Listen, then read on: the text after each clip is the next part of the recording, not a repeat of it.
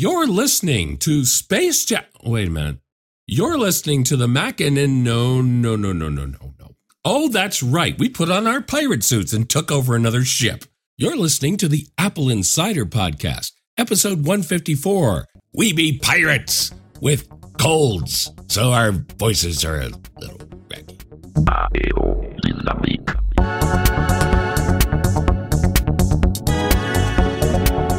Not adjust your sets. This is Mike Wuerthele and Charles Martin on the Apple Insider podcasts for the first week of 2018, and what a week it has been. Yes. This is my longtime partner in crime, Charles Martin, over from MacNN days, believe it or not. Wow. And let's just get into it, and we'll talk about other things later. Let's first start talking about Intel's CPU flaws and other manufacturers. So, starting on Tuesday, the Register published an account of how Intel CPUs dating back to around, oh, 1995 or so, were subject to an exploit which would allow someone who had specifically crafted code to maliciously steal data out of kernel RAM. I knew we should have promoted that guy to general. Well, sure. Intel didn't say anything until late Wednesday about it. And their statement is just kind of bizarre. I'm going to pull it up really quickly here and read you some keywords and tricky phrases out of that. 23 years later. Yeah, basically. So Intel and other technology companies have been made aware of a new security research describing software analysis methods that, when used for malicious purposes, have the potential to improperly gather sensitive data from computing devices that are operating as designed. Now let's skip ahead to the really strange stuff. Recent reports that these exploits are caused by a bug or a flaw and are unique to Intel products are incorrect. Based on the analysis to date, many types of computing devices with many different vendors, processors, and operating systems are susceptible to these exploits. Now, let's back up on that one a little bit. Yes. Doot, doot, doot, doot. Hang on. now, while Intel is correct that some ARM processors, specifically the Cortex A series of chips, is affected, mm-hmm. the Cortex M series and other chips are not affected by that. Cortex M being Internet of Things and HomeKit device kind of devices, things. Right. And AMD has just flat out said, uh uh-uh. uh And AMD said, no, you're wrong. We're not affected at all. So I, I, think that an exploit that allows data to be stolen out of the kernel, I, am safely considering that a bug. I, Charles, what do you think? At least they didn't say it was a feature. I suppose that's something. But yeah. well, if it's not a bug or a flaw, then what is it? Operating as designed? And the fact that this has existed for 23 years is just ridiculous that this hasn't come up. I mean, we're just lucky in that way. But I recall back in the early, early days of computers, because you and I are both ancient, mm-hmm. and this was system information that could be pulled out of RAM was a big deal then. And it's disappointing to learn that all these years later, some variation of that is still a thing. That's crazy. The exploit is non-trivial. The exploit does require software to be installed. It does not appear to be a drive-by attack from a malicious web ad or something like that. Right. But that may change. There's there's a lot of information that as we record this, it's Wednesday night at nine o'clock p.m. Eastern time, just before the epic snow event on the East Coast. Mm-hmm. We'll talk about that a little while later. The the vulnerabilities we just learned are called Meltdown and Spectre with Meltdown specific to x86 architecture and Spectre being a wider timed base attack. Yeah, they're bad Bond villain names, is what they are. Mm, indeed. Even though Intel specifically says that we don't think that any data can be stolen with this, researchers across the globe right now are saying, well, no, you, you can. And, and here's how. And there's source code, proof of concept code available right now mm-hmm. as we speak. It's going to be a developing story. This is going to be something that if you're listening to this podcast, say on the 10th of January, there's probably more information. There's probably newer information. Yeah. But what we do know today, what I discovered this morning is that Apple has already patched at least the vast majority of this out with 10.13.2. Right. Not even the 10.13.3 beta, which apparently has more fixes, which I couldn't get any information about modern Mac systems aren't going to be impacted by this attack if one ever develops, which is good. But that doesn't mean that the old Mac Pro you have underneath your desk that's stuck on Sierra won't be. Right. Well, not necessarily. Typically, Apple does support their last three operating system releases, but they don't go back beyond that. So at best, you're looking at, was it El Cap? Yeah. You're counting in your fingers right now. Yeah. I'm curious to see exactly how far back Apple's going to go to patch this. And Intel's already said that this is not a firmware patch. There's nothing they can do to issue an errata for the chip or anything like that. What are they going to do? Go back to 486s and re-dye those? Yeah. No, they're, they're not going to do that. Now, years and years ago, I dimly recall there was a long division error in Intel chips. And what they did Yeah. mhm. was they said, okay, we'll exchange your chip. And because, uh, of course, back then you could socket everything. Now, some Macs are socketed too, but the uh, that's not a practical solution today. Let's put it that way. Almost nobody did that. Yeah. Even looking at Intel's own numbers for that, I went back and looked at that. Right. They said that they had about 65,000 exchanges. Zero zero zero one percent of the people affected. And that's literally even even back in the early part of the century, that is such a small proportion of the chips they produced that people actually requested a replacement. Right. Because it did not turn out to be a huge deal. It, most home users weren't affected by it at all. Scientific calculations were,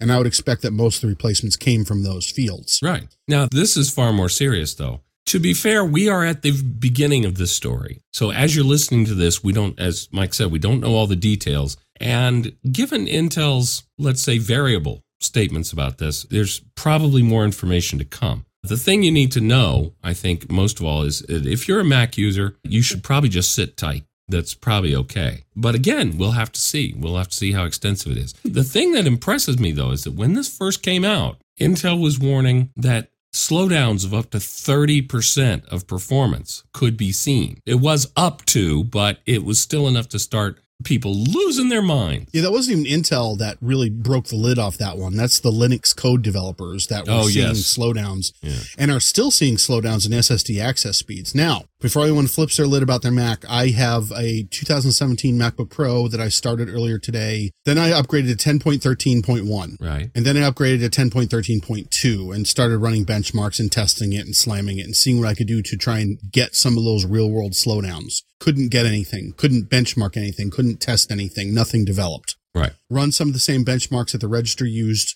didn't have the problem.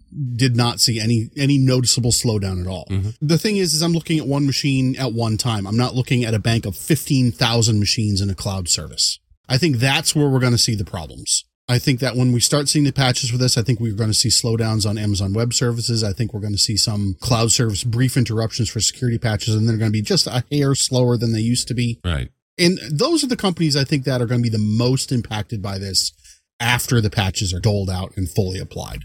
Mhm. But you're right. We're going to see with time what happens. But that 30%, that is a startling number. It would have caused villagers with torches outside of Intel's headquarters, I should think. You know, I'm not sure we're that far away from that now. Yeah. Just just browsing around the, the not even the dark corners of the internet, but the the stuff that floats on the top. It's looking a little grim. Uh, people are really upset with Intel. We've got people clamoring for replacement processors. We've got people already talking about class action suits. Oh, yes. Well, frankly, number one, it's unsurprising. I'm sorry. I feel selfishly happy though that the words class action lawsuit do not are not automatically being associated with the word Apple this week. that was going to bring me up to another point, and I'm curious to see what standard Intel is going to be held to on this. yeah. I'm curious to see how that's going to be different from Samsung phones causing fires, from Apple's battery throttling routines, which we'll talk about a little bit later, and the 11 suits that have been generated because of it, Mhm. and this, because this is epic. This is 20 years of computing and issues potentially spanning legacy hardware that's sitting in factories that are never going to see an update. Yeah, this is the concern. Now, of course, most homeowners have moved on.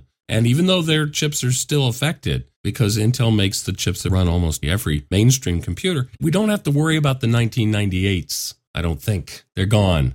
I think they're gone. I- Ideally, right? But in a warehouse somewhere, there's somebody running XP to this day. Yeah, There's a CNC machine somewhere slaving along on, on even Windows 8 that may not get an update. Right, right. And here we are. I mean, how many millions of machines worldwide are going to be unpatched and, and be accessible and be hackable because of this flaw? Don't know. We're never going to know, but it's not zero. But uh, hats off to Apple for acting prompt. We had a not dissimilar story about a major serious flaw in the Wi Fi standard. Mhm. And even Apple got their Wi Fi team back together just long enough to patch it. That's true. Most of the modem manufacturers out there, and believe me, if you think, ah ha ha, I only have a, I have a very recent computer, this isn't going to be a huge issue for me because I'll get all the packages. Your modem sitting over there, how many years has that been? Hmm? Yeah, your, your cable modem or your router. That's right. Yeah. So I'll bet they're probably still unpatched, most of them. The manufacturers have known about this flaw since November or December. Mm. Microsoft started taking steps to ameliorate the problems when it started splitting how it handles kernel RAM in November. Right. And as I had mentioned, the 10.13.2 patch for High Sierra also fixes the problem. Yes, and the forthcoming 10.13.3 should have yet still more. Yep. Amazon has scheduled some downtime to allegedly to try and deal with this. Microsoft's online Azure stuff is going to need some figuring out. Google has been strangely silent. Ah, yes, you would think that. But about two hours ago, they issued a huge statement about what the two exploits are, what Meltdown and Spectre are, and what they do, and how and how Google services are affected. Ah, The long story short is, if you have a new Google device or a new Google service, you're you're good. You're good to go. Don't worry about it. Mm-hmm. But if you have an older Android phone, it might be a problem. You need to talk to your manufacturer. Uh, That that's essentially the statement out of Google, and and frankly, it's more than I expected today from them. yes, you're right. It's true. I didn't happen to catch it, so I'm good on them for at least addressing it. But see, this is why I don't buy Android. They're like, ah, go to go talk to mom. Plus five to Apple here for having the problem fixed in December. Yeah. Minus one or two for not even having a statement today about it. Yes. You can be sure that they are Intel minus several million for Intel for Intel's statement is bizarre. We're going to have a link to the statement in the show notes. Please do take a look at the entire quote behind the scenes in the Apple Insider Slack, where we were talking about how to do this and how to cover this. We read the statement like five times and said, this doesn't say a word. Yeah. This doesn't say anything on what a user should do or how it should do it. It isn't taking accountability. It isn't saying, yep, we messed up. This is a problem. It straight up says, well, yeah, yeah, it's a thing, but deal with it. and there's nothing we can do. They just throw up their hands. Uh, nothing we can do. So It raises a couple of questions. First of all, um, how much is AMD stock going to jump for this? If it turns out that their claim is true, that they're not, to the best of their knowledge, affected, ARM A processors, that's that's the core of the iPhone. So is that going to be an issue? based on what we've seen, it doesn't look like it's going to be a problem because the A series process, even though even though it's an ARM processor, Mhm. there's enough separating it from the Cortex series chips that I don't think there's a lot we're going to need to worry about here. But time will tell. You're right. Apple hasn't said anything about it. I would like them to say something about it. Also, is this a mortal wound for Intel? There has already been talk in the Mac side of the community for quite some time that eventually Apple may be able to develop A series chips that are powerful enough to take over at least the low level Mac use, like as we expect in the MacBook one day. In another venue, I said that I guaranteed that Apple had Mac OS running on a toaster somewhere. And I guarantee you that this debacle today and Apple knowing about this last month and having the, the responsible disclosure at some point in November from security researchers, Mhm. I guarantee you that this has kickstarted behind the scenes conversations about migrating to A series processors for the Mac. Yeah. I guarantee you it started. But what's interesting to me is that traditional desktop computers uh, largely have exactly one alternative, right? If AMD turns out to be, come out smelling like a rose here, then it seems to me like a lot of companies will suddenly be looking at them again. like I said, Mac OS on a toaster. It's not a big deal. This could be a huge game changer. Well, I'm thinking of other platforms in particular. The Hackintosh people have been running Mac OS on AMD hardware for a while. It's it's not as straightforward as it is on Intel gear, on straight Intel gear, but it's doable. It's it's Right. functional. There used to be a joke in the Mac community that when you saw the Intel inside sticker, it was a warning label.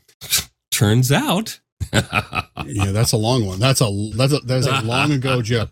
Moving on, because I think we've beat this horse to death, at least for now. but again, it seems to me like Apple's been the fastest off the mark with this.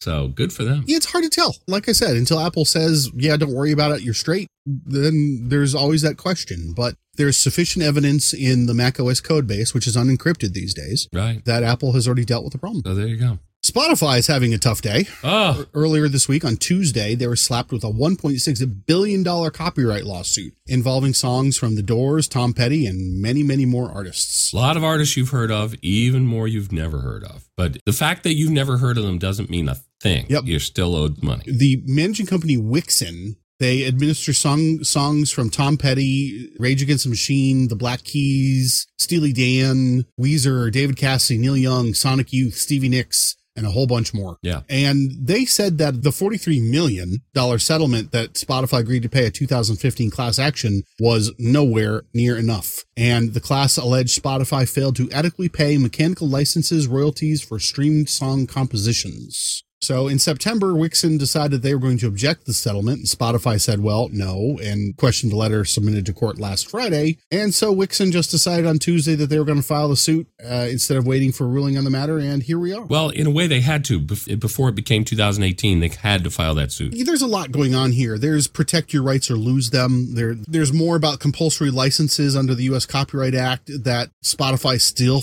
is still fighting. There's negotiating deals with publishers as opposed to the artists artists themselves. Uh, it, this is such a complicated thing, right? And Apple's dealing with one from a minor musician as well, who had who had two albums. But yes, we've already spoken about that before. This all ties into a whole bunch of different things. There's discussion that Apple should buy Tidal. There's discussion that Apple should buy Netflix. But the problem is, is then Apple embroils itself in all of these things. Yeah. And hey, even should Apple buy Spotify? then many of the previous contract terms for things like this are null and void. So now we're looking at situations whereas Spotify has absorbed some music services and Apple's absorbed others. And there's assumptions and deals that are negotiated from the dawn of streaming music that are they in effect? I don't know. Maybe they are. Let's try it. Let's see. Let's let's see what sticks. Let's see what doesn't. And then there's U.S. copyright federal law decision about songs before 1974, which are basically you can have them. Yeah, just here you go. And songs from the last four decades. So if you're an old time radio hand like Charles and I, we had to keep meticulous logs about what time we played a song, what song it was, what version it was. Yep. And all of the log entries in that had to include which artist it was, what yep. songwriter it was, if it was, there was a checkbox for if it was a cover version or not. There were, and the reporting responsibilities are still like that. I mean, obviously it's a whole lot simpler because of automated collection. You don't have to sit there for half the song and scrawl your log data down. Although I can assure you that your low rent college radio station in your neighborhood is probably doing it the old fashioned way. right now, there's a 19 year old and a 10 watt radio station writing down what's playing. Yep. Somewhere in the United States. I guarantee you that's happening as we speak. So we're going to see more of this, not less. And we're not going to see numbers like 43 million for much longer. We're going to see numbers like 1.6 billion this is just going to get worse and worse and worse, and it's going to escalate as artists and lawyers figure out what sticks and what doesn't. There's a couple more things going on in addition to everything you enumerated. There's yet more coming on. Now, people go, well, how could it be $1.6 billion? And that's not even the punitive damage. This lawsuit has a punitive component in it, and they're not even touching that yet. The 1.6 billion is just how much they think they're actually owed. Right now, cash on the barrel is put it down US 1.6 billion. So th- this brings up two questions. The first one is was Spotify's business model ever viable? We're about to find out. but I'll tell you one thing. I don't think you're going to see a similar lawsuit against Apple Music. Yeah, Apple Music does pay its musicians better. They're very clear about that. I mean, the musicians aren't that happy about what they're getting paid, but they do acknowledge that it's more than what they're getting paid elsewhere. And that brings up the other question, which is Is streaming from a, the perspective of the content providers, and I'm not just talking the musicians, uh, songwriters, I'm talking about the record companies, isn't it kind of a lousy deal? It kind of is. It seems like a lousy deal for everybody but the record companies. Well, and the end consumer. I mean, they're getting a fantastic deal. This is a buffet. Oh, yeah. Of every song ever recorded, practically, for 10 bucks a month. I can't even imagine. I mean, when I would go into the record store, the record store, right? Clutching my 10 bucks and I could buy one cassette. Right. It, it took me two hours to figure out what I wanted to buy. Yeah. I, for that 10 bucks a month right now, I can pick anything I want, essentially. I, it, it's an embarrassment of riches, right. really. And that, and again, that's great for the consumer but again, the, the, record companies are pissed. The artists aren't super happy, but there's got to be a medium in here somewhere. I think the bottom line is that as far as we can tell, because Spotify is the one who keeps getting in trouble over this and keeps being mm, a little dodgy about actually paying, it seems like their business model may be in serious trouble. It could be. I mean, this is a lot of money. $1.6 billion. Apple could write that out of the sofa cushion money. Yeah. Well, that's the other beautiful thing about it, isn't it? And don't forget Tidal, because everybody does, but Tidal is on the verge of going out of business. They can't make a go. Well, yeah, but Tidal keeps doing super shady things with their numbers and their marketing. Yes. Oh, you mean like, say, Spotify? Yeah. yeah. This is the point I was going to make. Last but not least about this, there is, you'll never believe this, Mike. You'll never believe it. Oh, I bet I will, but go ahead. But there is a bipartisan proposal in Congress for song copyright reform, song royalty reform, that actually has wide support and may come to pass. And wait, the industry, you know, the songwriter, I mean, the, the players are actually happy about it. They say it looks great. Really? See? You're right. I don't believe it. I'll have to check it out when we're done with the podcast. So, just as they say about most things out of Washington, makes too much sense. It's due. It's never going to pass because it helps everybody. we'll keep an eye on this story, but it's a mess. The bottom line, though, as Mike and I have very consistently said, like I said, we're old radio guys. We're both music lovers. Apple's playlist. I can see what he's listening to and I can see what I'm listening to. And he keeps saying, How much more hair do you possibly need to listen to? right. Not the exactly. not the musical hair, but you know, like leather and lace and big hair from the 80s. Yeah, exactly. and we've discovered that each of us has truly terrible music taste. Yes, we did. We have yeah, we're not going to share it here, but man, we look at each other's track selections and go, "Ah, nope, Nope. not doing that today. I love him like a brother, but no, not listening No. to this. But having said all that, as people who have been passionately involved with music for most of our lives, we have to say that if you really, really love a band, an artist, buy the physical CD. Think of it as a backup. Go see them on tour when they go on tour. And yes, sure, sign up for a streaming service, but keep a close eye on this because one of two things is going to happen. Either these musicians are going to get what they feel they're owed, which is going to cost a lot of money, and that's coming out of, uh, you know, you, or they're going to get shafted again, and there'll be even less incentive for musicians to put their catalogs online. Uh, this sounds like a lose lose to me. That is true enough. So anyway, moving on. Well, I suppose we put off talking about Battery Gate as long as possible. Yeah. Because now we have Intel Gate to obsess over. Yeah. Well, you know what? And I'm I'm sure that somebody in PR at Apple earlier today said, "Oh, so good." yeah. Well, Dan, to be fair, it took them long enough and it had to be drug out of them like a bad tooth. But by gum, they have disposed of that story pretty much.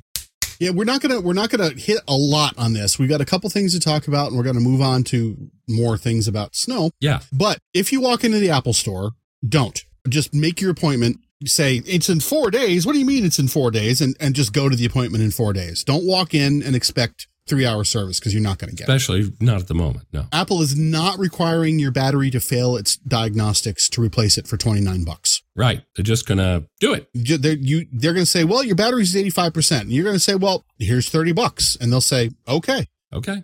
And they'll say either come back in three hours or they'll say, see you in three days. And also, coming up in the spring, worldwide battery shortage, thanks to Apple's generosity. Uh, well, yeah, th- that actually may be an issue. That could be an issue. I'm actually looking into that for Apple Insider right now. ah, uh, because there anything Apple does when Apple makes a shift towards something, the entire industry kind of shakes a little bit. yes. And the RAM prices, the, the worldwide RAM prices right now are mostly Apple's fault. right. So battery components, the, the chemistry required for the batteries, Apple's using massive amounts of the chemicals for lithium ion batteries. And so this is going to cause a drain because they can't drain old batteries and recycle the electrolyte out of there. That's not how it works. Right. So we'll be coming back to that. But in any event, what's happening around here, and I've spoken with most of the Apple stores around here, if they have the battery in stock and you've come in an appointment and not a walk in, they are trying to do it in three hours. But stock levels come up and they come down. And being that this is for the SE, the 6, the 6 Plus, the 6S, the 6S Plus, the 7, the 7 Plus, Right. it's it's for those models. There's a lot going on, and the Apple stores are shoulder to shoulder right now. hmm Well, you know, the ones around here are shoulder to shoulder most of the time anyway, but And mostly with people who are not actually experiencing any issues at all. and that's another thing. They're just trying to future proof their phone for a reasonable price. And I don't blame them. But I, I have no problem with that. Nope. I, I have absolutely no problem with that. I love this price. I love what Apple did with the 79 to $29 thing. But my point was going to be that this price is good for a year. You don't have to get down there tomorrow. Relax. It's okay. Yep, this price is good till the end of 2018, the last day of 2018. And for all we know, Apple's going to make it permanent. We just don't know. So if you've got a seven, start thinking about it. Do the diagnostics, go in there. And if Apple says you have a 92% battery, then don't worry about it right now and come back later in the year. Yeah. But you know, if you're sitting at 83, 84, then yeah, while you're in town, just go ahead and get it done. Incidentally, I'm going to save you even more time and effort, and that is to let you know that there's a program for the Mac. This is important. It's for the Mac called Coconut Battery that when you physically attach your iOS device, it can tell you about their battery. So you can find out the battery health. It may not be as accurate as the Apple Store's equipment because I don't know what they use, but it'll give you a good picture. And so you can go, oh, I'm at 95%. This is silly. I'll wait. Well, let's go over this percentage thing a little bit. It's not quite as simple as that. The percentage is measuring charge discharge cycles. Right. And is based on Apple's ideal battery model it doesn't necessarily say that if you're at 85%, you aren't having a voltage problem in your battery and your phone isn't throttling when you're running benchmark software or a particularly intensive game or something like that. It's certainly not saying that at all. So if you think you're dealing with the throttling, if you're at 90%, you're probably not going to have the throttling problem. Right. If you're at 85, eh, maybe, but if you're below 80, you almost certainly are. Yeah. So Apple's line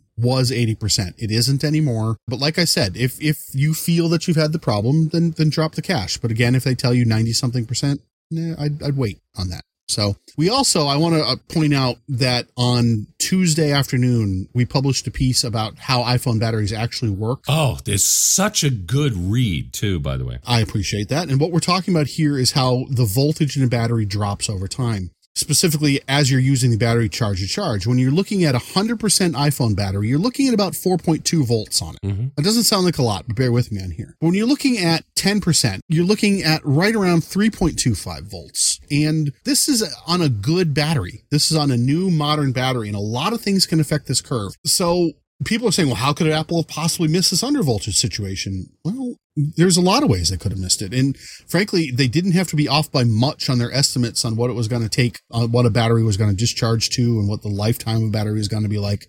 Believe it or not, chemistry can be very, very precise, especially when you're dealing with such minute quantities of reactants like you are in iPhone batteries. Mm-hmm. There's only a 10 or 15 grams in these batteries of reactants. Right. And that's including the plastic membrane to prevent it from exploding on your leg. Most of the time. Yeah. Yeah. We're going to put a link in the show notes. If you're curious about this low voltage thing, give it a look.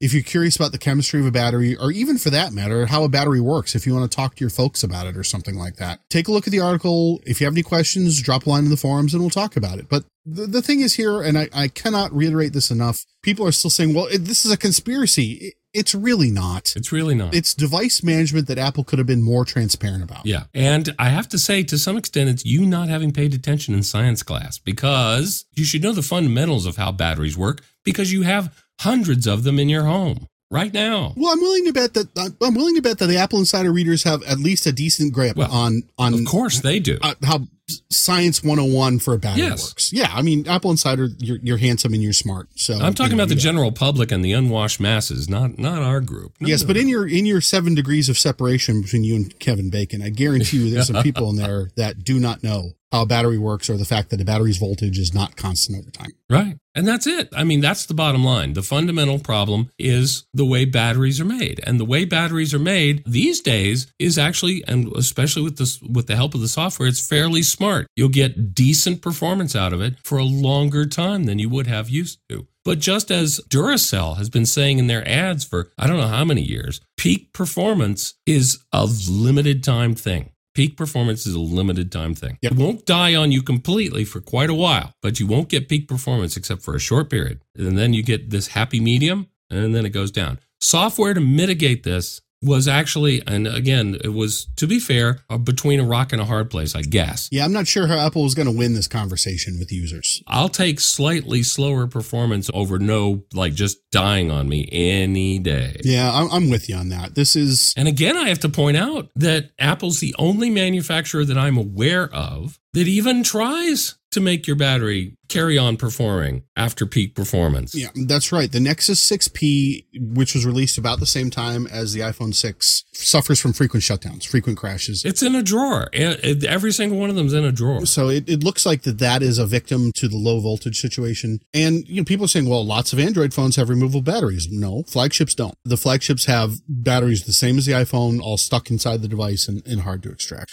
But again, we promised we weren't going to talk about this a lot, and sure enough, we're not going to. So yeah. thus concludes the battery saga for this week. Ask again next week. The answer is probably going to be the same, but there'll probably be more nuance to it. Well, actually, we but turn another page in the battery saga because, oddly enough, there is more to say about batteries. Down at the other end of the spectrum, Samsung's Galaxy Note 8. Yeah, the, the Galaxy Note 8 has got a funny situation right now where if the you opposite problem. yeah, if you drain it to zero, it's not coming back. not coming back because accidentally uh, batteries just like gas stoves i guess they need a little pilot light they need just a tiny bit of voltage to keep going so they can recharge themselves Yep. that's why when you when you have a flat uh, dead iphone battery you still get a graphic on the screen that goes eh, eh, plug me in Yeah, what it looks like on this is when Samsung estimated the discharge voltage curve on their battery, they they Mhm. they guessed wrong too, and they guessed well the battery's not going to get below two point whatever volts, and well apparently a, a zeroed battery on the Note 8 does get below two point whatever volts. right And it doesn't have enough bootstrap power to restart the charging cycle, even when you plug it in. You know, now that you mentioned that actually brings up something else I wanted to talk about. Mm. When you plug in an iPhone, you're not magically giving it all the power it needs. right What you're doing is you're at, you're plugging into the phone, which in then turn is charging the battery, but the battery is simultaneously discharging to power the iPhone. So if you have a limitation on how much power the battery can put out because of age or temperature or whatever, you don't magically have power because you plugged it into lightning or it's sitting on your Qi pad. right It's it's got the battery in what's called a float, which means charging and discharging at the same time. And again, you're limited to the maximum performance of the battery on it. hmm When people say, "Well, I'm still throttled when I'm plugged in," yeah, it's operating as designed.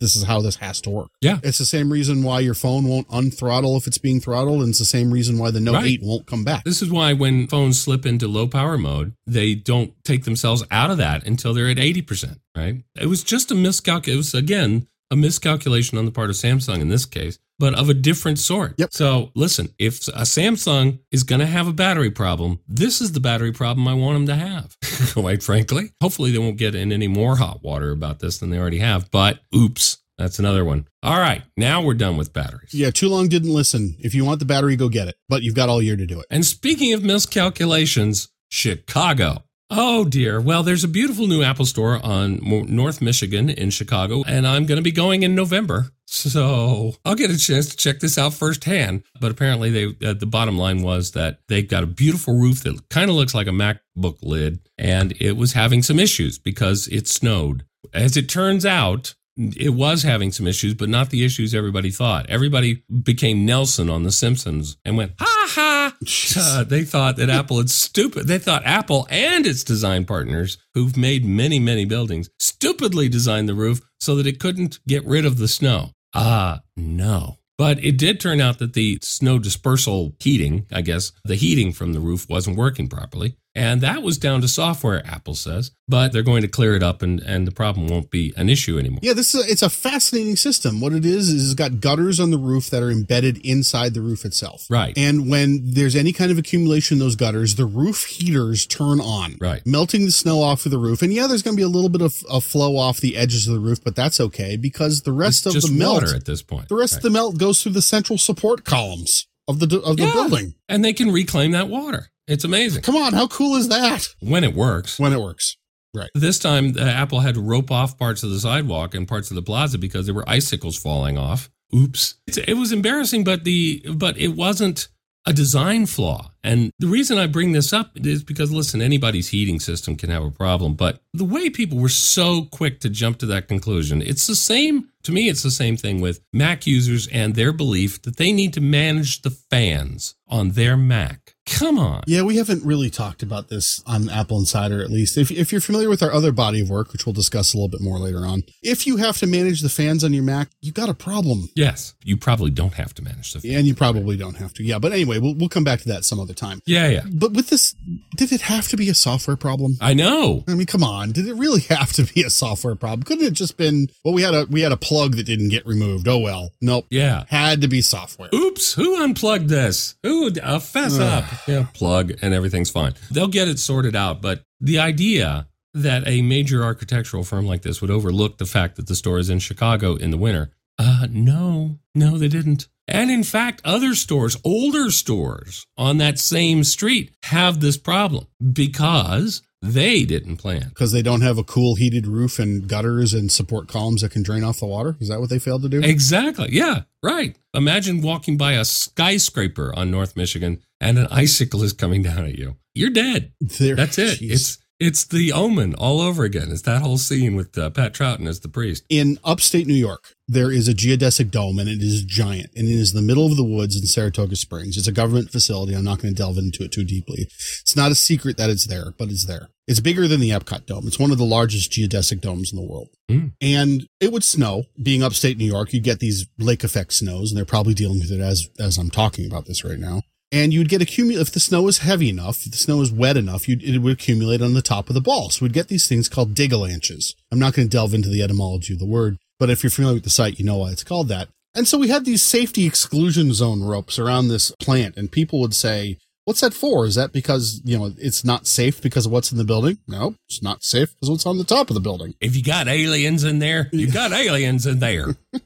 yeah, something like that. But in any event, that this is snow is an engineering problem regardless. Yep. And you, no matter what, if you're building a structure in an area that's going to get snow, you're thinking about Sorry, it. I'm just having this I'm having this image of an angel reporting to God going, uh, God, we've determined that snow, rather than being one of your most beautiful creations, is in fact an engineering problem. you know, it is an engineer. It's heavy. It's wet. It's you know, it's it's just bad news. So it's true.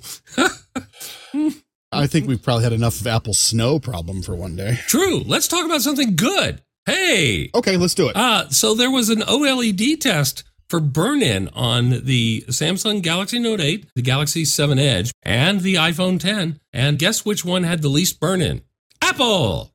Hurrah! And this is from a South Korean site. Ouch. Awkward. Yeah, this is in Samsung's backyard. The Cetizen, C E T I Z E N, ran a 510 hour marathon test to see how long it would take to burn in an image. That's roughly three weeks of leaving your screen on a single image at full brightness. And just so you know, go on. So by 62 hours, the Note 8 started showing burn. Despite not having any signs prior, the tester asked people to identify burn-in parts of the screen while displaying a white image, and they had no problem identifying the Note 8, but couldn't see it on the on the iPhone 10. Right. The iPhone 10 ran for 21 days. 21 days consecutively on static image, nothing. Right. And the iPhone 10, you could start to see the burn in. The Galaxy Note 8 by far showed the worst signs of the burn in after the test, with the S7 doing pretty well, but still got beat by the iPhone 10. Yeah. All Samsung supplied screens. This is, is this software? Is this hardware? Who knows? But it's probably got something to do with Apple managing the supply chain. Apple's magic fairy pixie dust, apparently. Yep. You know what? I'll go with that for reason B. And reason C, there's got to be some kind of software tweak in there to make sure that the OLED burn isn't that pronounced or that or that dramatic. And the bottom line here is that in typical daily use, normal people use the iPhone 10 and the S7, the S7 Edge, you wouldn't see this. It's very unlikely you would ever see it. On the Galaxy Note 8. Mm. Yeah. I wish they tested a Pixel 2 because this is exactly the problem that people are complaining about with the Pixel 2. I wish they had as well. Google said that they fixed that in software, but I'm getting mixed reports from that Mhm. about the the efficiency of the fix. We'll see. Um, Apple does have a public support document saying that there can conceivably be burn. And Apple says that if you look at an OLED display off angle, you may notice slight shifts in color and hue, characteristic of LED. In other words, it's an OLED screen. All of these things are inherent to that technology. That's correct. And it also says that with extended long-term use, displays can also show slight visual changes, which is also an expected behavior and it can include, quote, image persistence, unquote, or burn-in, where the display shows a faint remnant of an image even after a new image appears on the screen. Now, it's not generally permanent. Evidence collected over the last couple years, retained images are usually wiped after a short period of time with normal use. Right. With animated elements. So watch a YouTube cat movie and you're probably okay. Yeah. Unless it's particularly bad, then watch 10 YouTube cat movies. Yeah, unless you're watching it for three weeks nonstop. Oh, but yeah, this is something particularly for for people who have their let's say the Note 8 because it performed the worst of the three. They have a bright company logo and it's on Mm-hmm. in the background all the time. Uh, you might want to watch that. Yeah, I mean, this has been a bad Apple Insider podcast episode for the Note 8. Yeah, I'm afraid so. Okay, we'll just drop. Never mind Samsung. There's one last thing that I wanted to mention, and that was another Apple Insider article. They have done their review of the iMac Pro. Can't even tell you how much work went into this from everybody on the staff. This has been, let's see, five different staffers were involved in this review one way or another. So Wow. we got the iMac Pro early last week. It is the eight core, the 4999 model that we, we think is going to be the most adopted one because it's the best balance between single core performance and price, frankly, mm-hmm. because the machine goes up to $13,000 plus. Right? It is a beast of machine. I've been looking at the 10 core myself, but only in my dream. I got to play with the 14 core one this morning. what? Yeah, I got to visit an undisclosed location in the Northern Virginia, Washington, D.C. area. Man, that Dick Cheney gets everything. Well, it wasn't even him. I, I can't say that it wasn't related to him in one way or another. Was it in his point, man but size safe? You can tell me. No. But- oh, man. The machine is so, so fast. I, I set it to reboot and set to auto login because of the facility I was at, because it, right. anyone in that facility could use the machine to familiarize themselves with the machine. And, you know, this isn't like 500 people. It's like 12, but anyway. And I looked down to grab a, to grab a sip for my drink and I looked back up and it's at the desktop. And I said, um, am I done? Did, did it reboot? It- yeah, it rebooted. In that much time to, to grab the cup, take a sip and put it back down and look at the screen. It was back. Oh. Unbelievably fast. Those things are not shipping for a while yet. This 14 core that you're talking. We are getting reports that there are limited numbers of 14 and 18 cores arriving in customers' hands. Ooh, nice. There's still some delay. Like if you put in an order for 18, you're still looking two or three weeks out. But Apple's, to borrow something, an old Star Trek movie said that engineers always double their time estimates for repairs. Ah, the Scotty principle. Yes. Yeah, and, and Apple does the same thing with shipments most times. Yes. So, and that's that's what I think is going on with this. They did it with the iPhone 10 and that worked out super well. So, Yep, yeah. they did. You should keep doing that, Apple. Good idea. but man, is this machine fast? It's it's not even remotely in my budget. It's not even close. Yeah, the 14 core machine starts at what? 8,000? Uh, it's 8,000, 8,200 bucks, I think. okay. I'd have to look at it. Uh, that's, you know, without configuring back down to the, to the Vega 56, which I don't even know why you do that. I don't either. if you're spending that much money for the 14 core anyway. Right. This one was not the $8,000 configuration because they had 128 gig of RAM and four terabytes of, S- of the flash storage. Oh, so this is 10K easy. But it is an amazingly fast machine. It's like the first time I sat down at the, the original Mac Pro, not the G5 tower, but the Intel Mac Pro. I want to say these remarks are coming from a guy who gooses his Mac Pros, right? So he knows from workstation. Yeah, I mean, I'm, I'm rubbing my hand lovingly over my 5.1 down here with that I've engineered with an inch of its life. Right? This this is a beefy machine, and people say that well, I'm a pro and I can't afford five thousand dollars, and well, I'm sorry, the machine's not for you. Also, you know it's a tax deduction, right? Uh, you're sure you're a pro? You know, even so, it's yeah, it's a tax deduction, but man, it is is a lot of iron. And even looking at the Apple Insider review, there are people who would be better served just from a dollar perspective to stick with the iMac 5K. Oh, definitely. Most people, I should think. So even professionals, I, and I think that Even professionals. Yeah. I, I did not participate in the writing of the review. I was more in the in the mechanics of getting it published. But if you're even considering using an iMac for a professional use, Like this is your moneymaker. then you need to look at this review. You need to look at the different benchmarks they did and the different workflows that they did on it and decide if you want better single core performance, which you are probably going to get in the iMac 5K. Probably, not always. Mhm. Or you need to throw as many cores as you can at a problem. Yeah. Like you're doing weather models for a living, right? this is not a word processing machine. This is overkill for audio engineering. This is, I mean, come on. The eight core model can render 8K video in real time with filters in Final Cut Pro X. Well, that's because of that enormous amount of RAM, among other things. But yeah, everything is just optimized to be super fast. It's amazing. And the benchmarks that we've seen so far have all been like, uh, this is it, kids. Yeah. This is the pinnacle of computing at this moment. Yes, I wrote a piece just before Christmas or just before the new year about Apple looking at pro hardware. And I just want to talk to the pros. If you consider yourself a pro right now, I love you all. I really do. But we are never, ever, ever, the group of us that I'm talking to, we're never going to come to a consensus on what makes a pro machine. Even this modular thing they're talking about next year, they're just never going to make one that is perfect for everybody. And I, I appreciate that's a problem for a lot of people. I get that. But we can fight about it all we want. And we can say, well, I can't upgrade this, so it's not pro. This doesn't have a better screen, so it's not pro. This doesn't do this, so it's not pro. And I understand that makes it not pro for you. And frankly, we're, we're, we're subjecting ourselves to the whims of a marketing term. If, if this was just a range of MacBooks and a range of iMacs without the word pro attached to it, we wouldn't need to have this conversation. So we're fighting about a word. Yes. I, and I wish it was different. I, I, I wish we didn't have to have that fight. I wish Apple could make a machine that would make us all happy. Yep. But they can't and they won't. That's true. Well, the fundamental core of their philosophy is uh, is they're not trying to please everybody. Their belief, and you can argue with it all you want, their belief is that if we make a really great machine, people will find it, and enough people will find it to keep the company going. Beyond that, they're not going to make 1,700 different models for every conceivable kind of pro use. That's just never going to happen. That's another platform. Those are other manufacturers, but not Apple. Yeah, it's just as far as upgradability of Apple machines goes, RAM has always been kind of an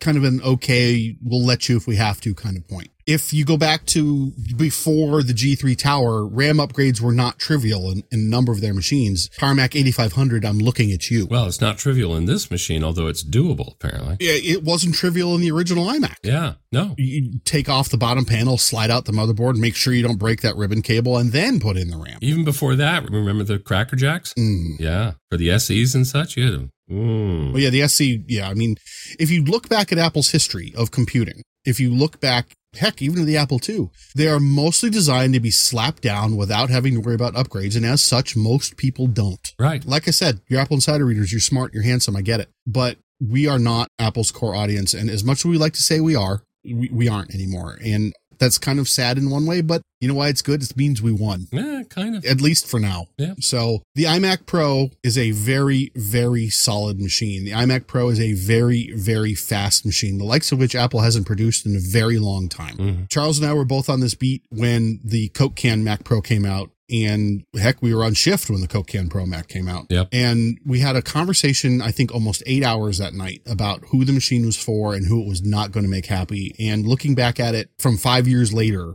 our predictions that were mostly right. It, it made people who wanted a, you know, something sexy to slap down their desk and say, look at my Apple glory and put on their, you know, their best I voice and, and saying it. It's the most beautiful thing in this cubicle. There you go. You see why I hang out with Charles now. so it made those people happy. It made people who at the time needed the GPU performance happy and not the CPU performance because you could always have boosted a 5.1 aluminum tower to those speeds and more. Yeah, it's remarkable how amazingly versatile those machines have, going, not strictly following Apple's upgrade guidelines, but uh, like Mike said, you can engineer some of those models to an inch of their lives, those slab sides. Yeah. It was a compromise Apple made to suit Apple. The iMac Pro doesn't feel like that. The iMac Pro feels like, okay, well, you want pro hardware? Boom. Here you go. Mm-hmm. You know what this is the equivalent to for you old time Mac people? This is the equivalent to selling the SE30 when the Mac Plus was the main Mac. Right. This is selling the 2FX when the LC was the main Mac. Mm-hmm. Mm-hmm. That th- this is what we're talking about here, and frankly, we're looking at similar pricing. Well, yeah, accounting for inflation, you're absolutely right. I might add also that there's a lot of talk in the Mac community about future proofing. One of the things, you know, when when Apple decided to start sealing up these machines, there was a lot of protest about that. But the reason they did it actually turns out to have made great sense. The number of repairs that such machines need, their risk of catastrophic failure may have gone up at a percentage point or two. But by and large, they won that bet pretty hard. And those sealed machines are more reliable for the most part. I'm sorry this my Mac Pro doesn't have a RAM door too, but I can't argue with their logic about this. Their idea here with particularly with the iMac Pro is this machine is going to give you great service for the next 5 or 6 years. And then maybe you'll need another one, I don't know. But it has just come out today that starting in February, you can bring your iMac Pro into an Apple authorized service center and they can upgrade your RAM. However, it has to be Apple provided RAM. Yep, and it has to be done by Apple certified techs. Now, I'm not so sure that some of the specialists and independent service providers aren't going to say, well, here's some crucial RAM. Yeah, the people over at OWC are losing sleep trying to work out how they're going to get around this. In February, there will be an option to for you to get more RAM than you need, but it, it's for now, it's we'll see how it is. And we have confirmed that the RAM is slotted, the CPU is socketed. Yeah. So, you know, those few people who are going to look at an iMac Pro in five years and say, what ludicrous processor can I put in here now? That will probably be me. Hmm. Then you're going to be able to do that. But for the vast majority of the machines, like the vast majority of the Tower Mac Pros, not the Coke Can Mac Pros, but the Tower Mac Pros, they will never be opened and they will never be upgraded in any way. That's true. One of the few things that I ever did for Apple was help compose a marketing survey to try and find out exactly how many people did actually upgrade. They're upgradable Mhm. Mac Pros. And I don't recall the exact number, but it was a very, very, very low digit. Yeah. Very small percentage. Yeah. Yeah. It's single digits. The, the work that I'd done with that is single digits. Mm, yeah. Now, like I said, Apple Insider readers, I'm probably 20 or 30% of us would be my best guess. But general public, it's way down. That's the other thing. Uh, yes, I know general public's buying Mac Pros. Yes, they did because they thought they needed it or they thought it would last longer because it's future proofed, right? Well, this one really is. This one really is as configured, especially if you add sufficient RAM now. You're going to get many years of great performance out of this thing. Yep, and just one more note on pro hardware. Not this year, meaning 2017, does not mean 2018. Oh, yes. This is referring to the forthcoming Mac Pro that Apple has, in a very rare move, actually said they're going to do, but they haven't said exactly when. Everybody thinks it's going to be 2018, and it could be. Could be. When Federighi and Q, I guess it was, talked about it in April of 2017 that there's a new Mac Pro coming, they said not this year. Right. Apple reiterated not this year for 2017. They didn't they didn't say 2018. They continue to say that they're working on it. So they gave the same message with the iMac Pro press release. At the very bottom, they said, and Apple is still working on a modular upgradable Mac Pro and Apple branded displays. No date, no nothing. Right. No date. So with the Coke Can Mac Pro, Apple said that they were going to ship that year, and they did. They shipped like five of them at the very end of the year. True. So they technically made the date. But the machine wasn't readily available until February of the following year. Yeah. We'll see what we get. I, I want it. Don't get me wrong. Don't get me wrong with this. Okay. I want this machine to ship in 2018. I would really like it to ship in 2018. I'm just not convinced it's going to. It might, but we just don't know. That's the bottom line. And actually, in, in cases like this, Apple is kind of dependent on some other people. Well, like say, you know, Intel. And I hear they're having problems. Maybe. Yeah, there might might be a couple issues. yeah, that could push it back. They they left that window vague on purpose. And that's because there's a point in the future where even Apple's engineers don't yet know where they might be going. Right. And they want to give themselves flexibility because that was the lesson they learned from the Coke can Mac Pro. Yep. One last thing before we wrap it up. Next week is the Consumer Electronics Show in Las Vegas. Little precautionary word on things we're going to talk about next week at Apple Insider. Based on history, 50% of the things we're going to talk about are going to ship on time. You and I would talked about this because we used to work this beat ourselves. My joke was always that 20% of these products will actually make it to market Mhm. and only 10% of those will ship on time. Okay, well, 50%. We're close enough. So, yeah, I'll go Yeah. with Charles's presumption. I don't really have, I didn't really keep logs on what shipped and what didn't. But considering we're still waiting on stuff from 2017, Yeah.